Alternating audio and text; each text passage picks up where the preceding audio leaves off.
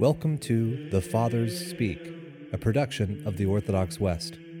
Each day, Father John Fenton reads a selection fitted to the Western liturgical calendar from one of the Fathers of the Church.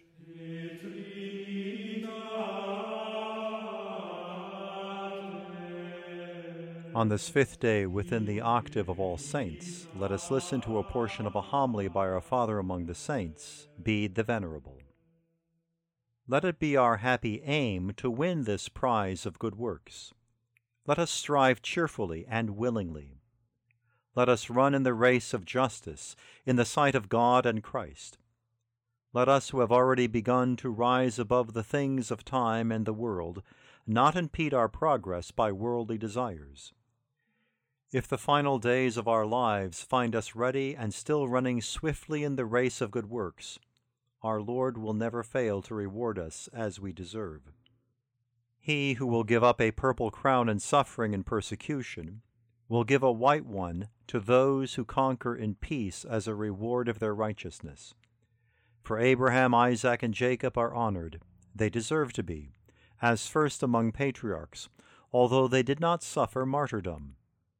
Everyone who is found faithful, just, and praiseworthy sits down at their banquet. We must be mindful to do God's will and not our own. For he who does God's will abide with God forever, even as God lives forever. Therefore, dearly beloved, let us be ready for whatever God wills, whole-souled, firm in faith, staunch in virtue, perfect in charity.